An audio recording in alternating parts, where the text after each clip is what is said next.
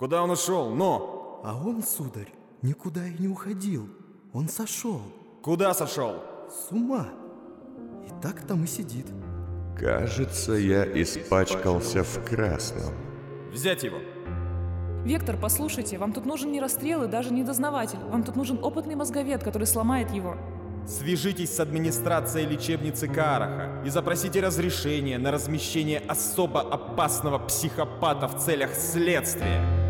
Это даже не наше ведомство. Мы не сможем наблюдать там за ним сутки напролет.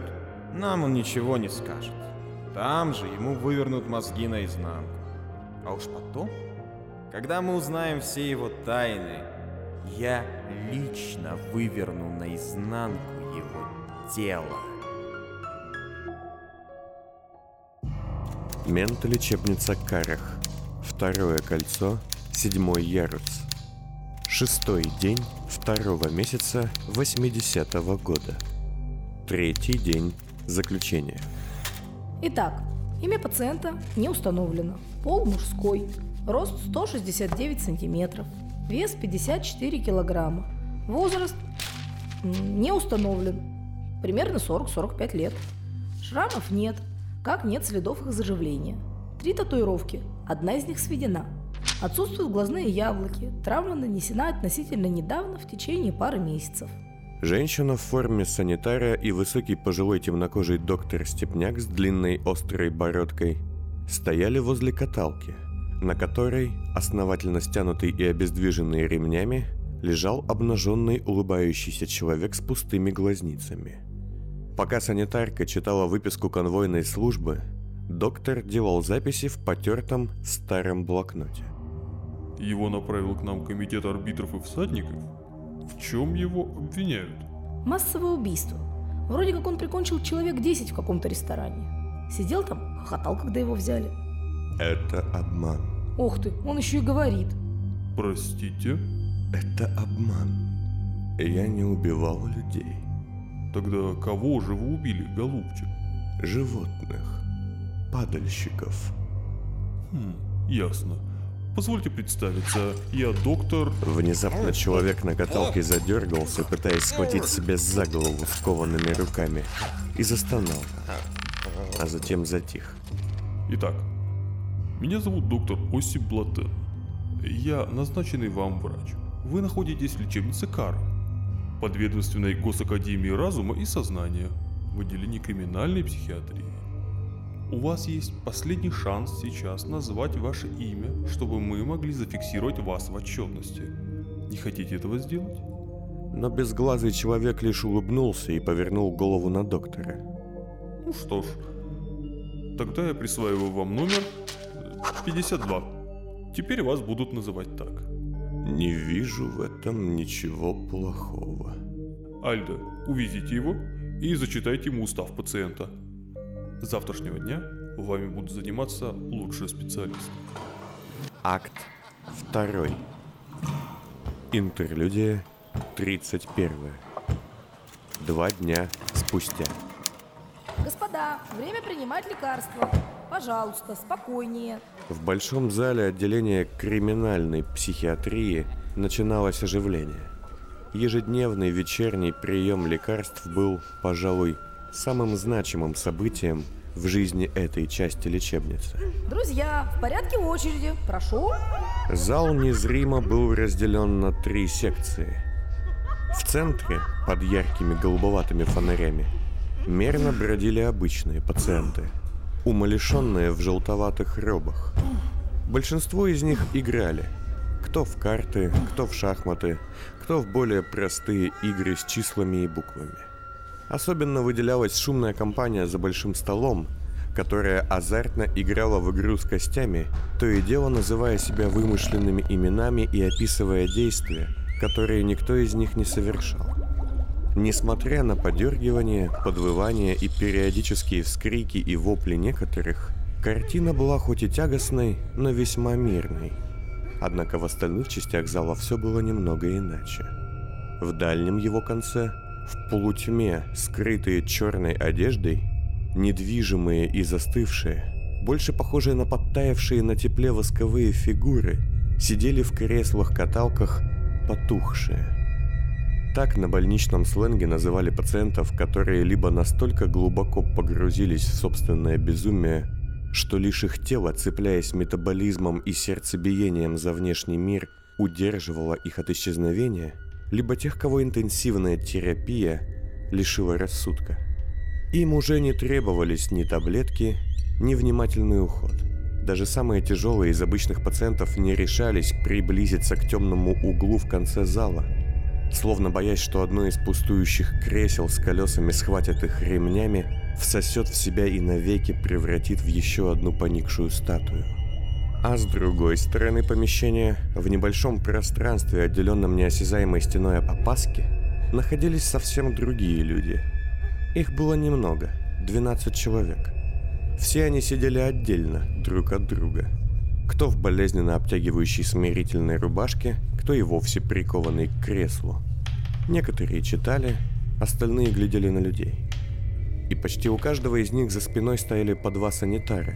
Рослый и мощный верзила и человек поменьше, в маске на все лицо с сумкой на поясе. Всех этих людей выделяли цвета. Санитаров белые, а пациентов кричащие, особо опасные красные. Хватит всем, я вам обещаю, не толпитесь. Тут у нас все расцветочки, смотрите. Красные, оранжевые. Каждый охотник желает знать, где сидит филин. Долбаная тупая сука. Услышал пациент с номером 52, сидящий в желтой робе, глазной повязке и больших застегнутых мягких рукавицах на невидимой границе между обычными больными и опасными пациентами. 12 лет.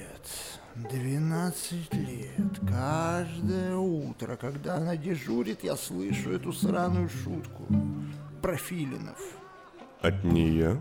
Поинтересовался красный, не повернув головы, однако уловив приближение каталки пациента из красной зоны. Да, она работает здесь больше 20 лет. Ни семьи, ни детей. Ее зовут Альда, но ей больше нравится, чтобы ее звали Аля.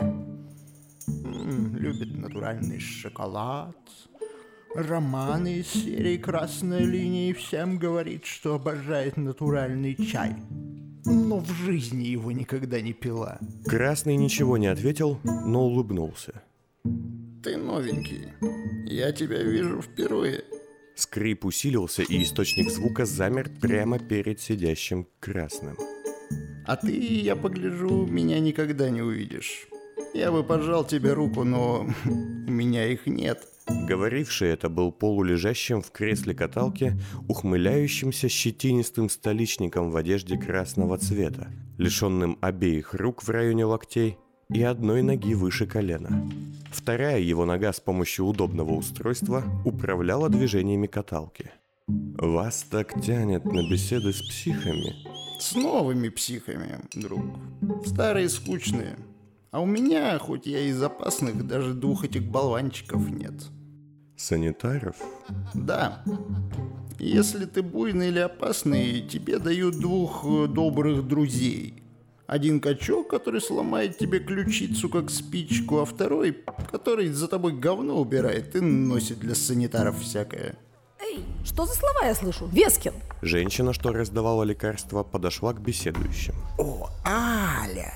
Всегда рад тебя видеть, свет очей моих, сочные, недоступные, манящие габариты, потаенные моей любви. Так, отставить лезть. Вы опять нарушаете устав, Вескин. Помощники свободные, а не пустые. Можно подумать, этим идиотам есть разница. Еще одно слово в таком тоне, Вескин, и вы не получите сладкой каши неделю. Молчу и исчез. Так, 52-й, ваши таблетки, пейте. Красный не пошевелился, лишь открыв рот. Женщина положила ему лекарство, дала воды, грубо открыла рот и проверила, что препараты выпиты. А затем повернулась на чмокающий звук, что издавал ртом коллега-собеседник. Аля, я же знаю, у вас там в интенсиве такие колеса лежат, что на них можно всем этим цирком отсюда укатить.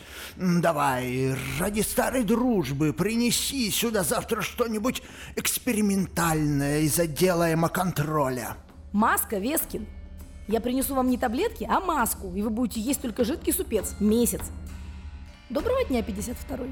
И санитарка зашагала прочь. Я бы убивал ее медленно, с уважением к сотне килограммов ее ожирения, чтобы она все запомнила, и шутил бы про Филина, да, шутил бы. Вы ее ненавидите. Слабое слово для гаммы чувств. Сильнее меня эту тупую крысу любит только крошка Цахис. Каляка кивнул на сидевшего неподалеку, прикованного к креслу огромного верзилу с низким лбом и чудовищными бровями. Изо рта того текла слюна, которую подтерял приставленный к нему освобожденный помощник в маске. А второй санитар, охранник, что стоял позади его кресла, был явно больше и крепче остальных. А, хотя ты его не видишь. Здоровый, как антраход детина. А он за что ее любит? Она напоминает ему мать.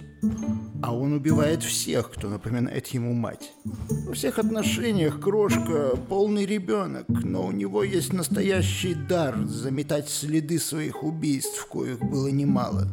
Не думаю даже, что он понимает, что делает. Просто боится, что его накажут взрослые. Занятно.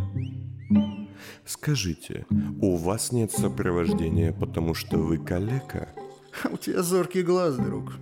Да, ну и за выслугу лет. Я бы даже с удовольствием побуянил, чтобы мне их выдали, но сил уже нет. Вместо жопы плоский пролежень. И возраст дает о себе знать. Они помолчали.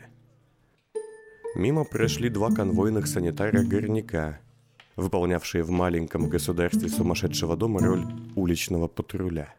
И все же вы в красной одежде и без замков. А то. У меня есть репутация. И никакие замки меня все равно не удержат. Хотя я и не убегу. Кстати, я не представился. Меня зовут Тадеуш Вескин. Но ты, скорее всего, знаешь меня как фокусника. Нет, не знаю. Какое падение нравов. Ужас. Ну, а ты, 52-й, тебя сюда за что упекли? За эмоции. Понимаю, тут у всех эмоциональный кризис. Нет, я позволил эмоциям овладеть мной. Вместо того, чтобы сменить внешность, скрыться и продолжить дело, я пошел и навсегда закрыл одно памятное заведение. Какое? Белую сову. Я перекрасил ее. Теперь ее точно закроют, надеюсь. Где это? В Первом кольце. А, там? Не, я там никогда не был. Родился тут, во Втором, жил, работал, выступал тут и тут же и умру. И много ты там народу порешил? 10. Да, я смотрю, ты любитель повеселиться. Нет, я профессионал. Странно, что на тебя надели этот обоссанный желтушник вместо нормального мужицкого красного мундира. Хотя сейчас правила такие. Всем дают поблажки, если они себя покойно ведут. Покой в мои планы не входит. Ну, смотри сам. Только вот не борзи, а то приставят к тебе этих двух идиотов, наденут красный камзол и будешь весь день связанный сидеть. А мне нравится этот цвет. И с этими словами пациент номер 52 встал и медленно зашагал в центр зала. Эй, ты куда? Офтальмученик! Но красный уже остановился у стола, за которым двое мужчин, пожилой степняк со следами когда-то зашитых глаз и рта на лице, и столичник помоложе, медленно и неинтересно играли в шахматы. Добрый вечер. Красный положил руки на доску, но толстые рукавицы не давали ему ничего ощутить. Тогда он встал на колени и провел по доске языком, медленно изучая ее грани. Молодой столичник убрал свои фигуры, а потом громко засмеялся. Человек со следами зашитого рта и глаз вообще не обратил на все это внимания. «Господа, вы играете в шахматы на троих. Вам, я думаю, нужен еще один игрок». И с этими словами Красный медленно взял доску рукавицами, а затем с размаху ударил ей хохочущего столичника по лицу. Тот не прекратил смеяться, и новые удары краем доски оставляли на его щеках кровавые вмятины, пока не подоспели санитары. 10-й день 2-го месяца 80-го года.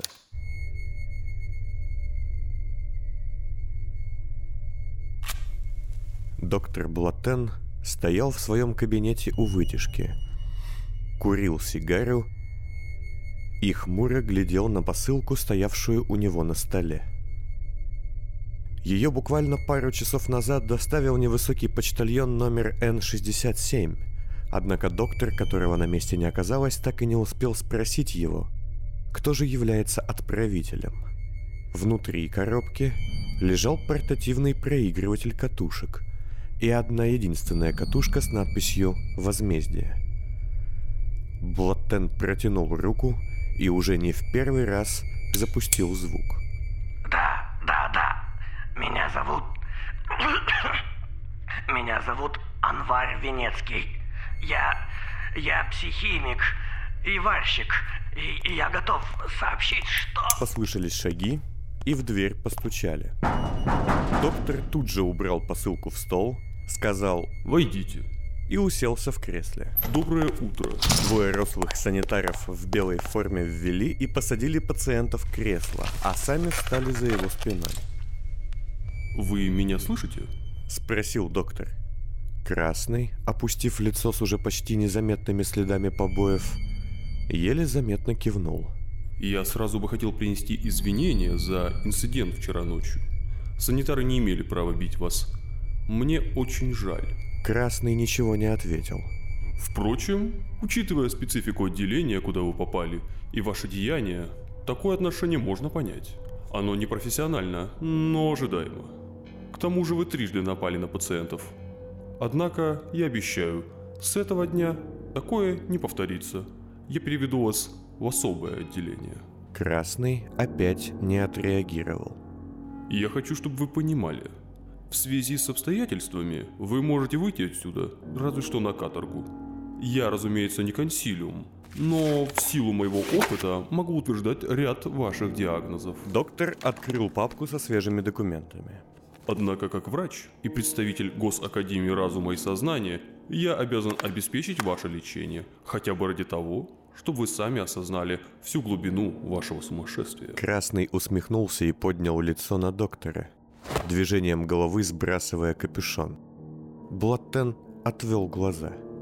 «Думаете, вы что-то знаете о сумасшествии? Что ж... я покажу вам, что такое настоящее безумие». И Красный засмеялся. Доктор, впрочем, никак не удивляясь, дал ему время закончить, а затем, встав, закурил против врачебной этики. Санитары не выказали несогласия. «Что ж, жаль. Вас описывали как опасного человека, но я давал вам шанс. Теперь я забираю его. Впрочем, я даже рад. Хорошо, что вы не стали прятать свои пагубные страсти и показали их нам». «Прятать? О, доктор, знаете, где нужно прятать?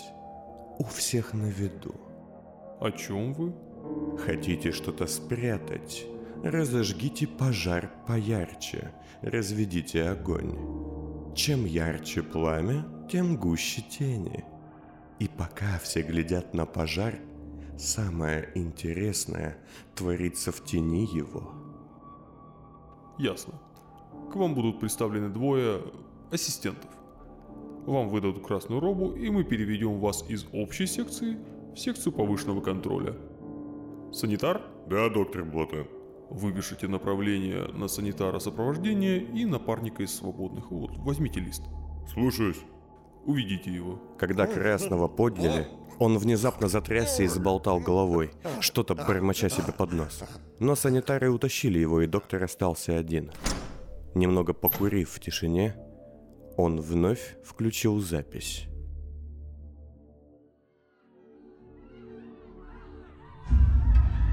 «Ну как после этого не поверить в чудо?» А что там происходит? Красный, непривычно ерзая в кресле, к которому его привязали по распоряжению Блаттена, Облаченный в костюм, подходящий его прозвищу, сидел в зоне для опасных пациентов. Позади стояли новоприставленные к пациенту встревоженный хмурый охранник и безразличный освобожденный в закрывающей лицо маске. Рядом, суетясь и приподнимаясь на единственной ноге, вглядывался в темный угол Вескин. Один из потухших загорелся. Мать поломать, я бы даже не стал спорить, что он жив был последние пару лет. Гляди! Очень смешно.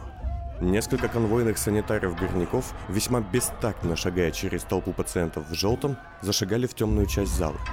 Там, встав на каталку и вытянувшись во весь рост, поднимая худые, трясущиеся руки к потолку, стоял дряхлый старик и громко, надрывно кричал. «Словно труп ожил, не иначе!» Санитары подошли к старику, но тот явно не взглядом, а каким-то иным, доступным лишь безумцу, чутьем ощутил это и с размаху кинулся прочь, в сторону пациентов в желтом. «Сейчас будет шоу!» Вескин не находил себе места от дурного азарта. Старик же пробежал по залу, продолжая, хотя уже и куда слабее, извлекать хриплый вой из старой грудной клетки. Санитары бросились к нему со всех сторон, но он успел добежать и схватить с одного из столов шахматную фигуру и, продолжая орать, стал запихивать себе ее в горло. А затем его крик прервался, и санитары окружили его.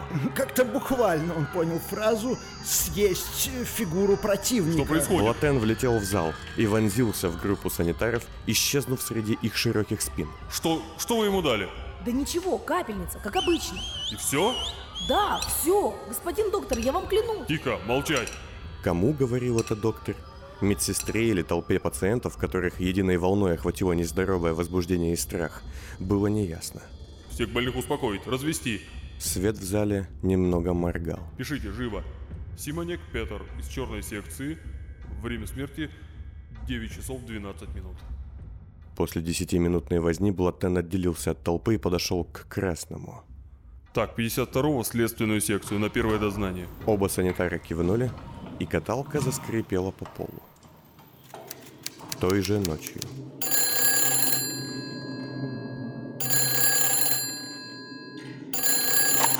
Осип Блаттен слушает. Доброй ночи. Говорит следователь магистериума Рогир Донковский, серийный отдел.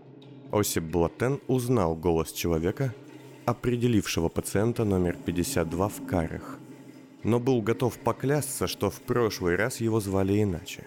Да. Чем могу помочь? Тут ведь как? Вы уже должны были помочь. Провести первичное дознание заключенного. Пациента. Плевать. Я прислал вам вопросы, но мне не пришли результаты. Осип непроизвольно расслабил галстук и поправил очки. Мы направили пациента на дознание согласно уставу. Однако пока, скажем так, результаты слабые. Точнее, он молчит. В трубке тоже помолчали. Вы Горис или где? Я лично... Тихо! Вы задавали ему вопросы. Использовали химикаты. Поймите, мы начинаем с простых мер.